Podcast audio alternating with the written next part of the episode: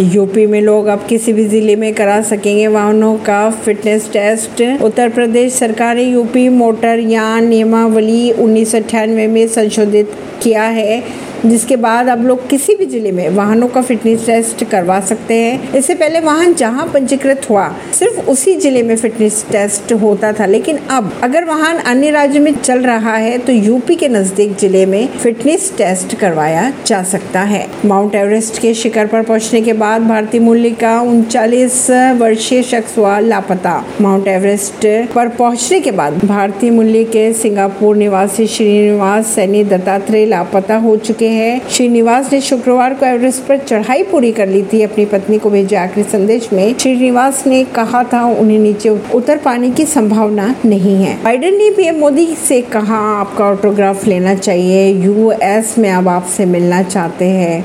Biden ने की, प्रधानमंत्री नरेंद्र मोदी की तारीफ़ और उनका ऑटोग्राफ लेने की इच्छा भी जताई। ऐसी ही खबरों को जानने के लिए जुड़े रहिए जनता से रिश्ता पॉडकास्ट से। परवीन दिल्ली से।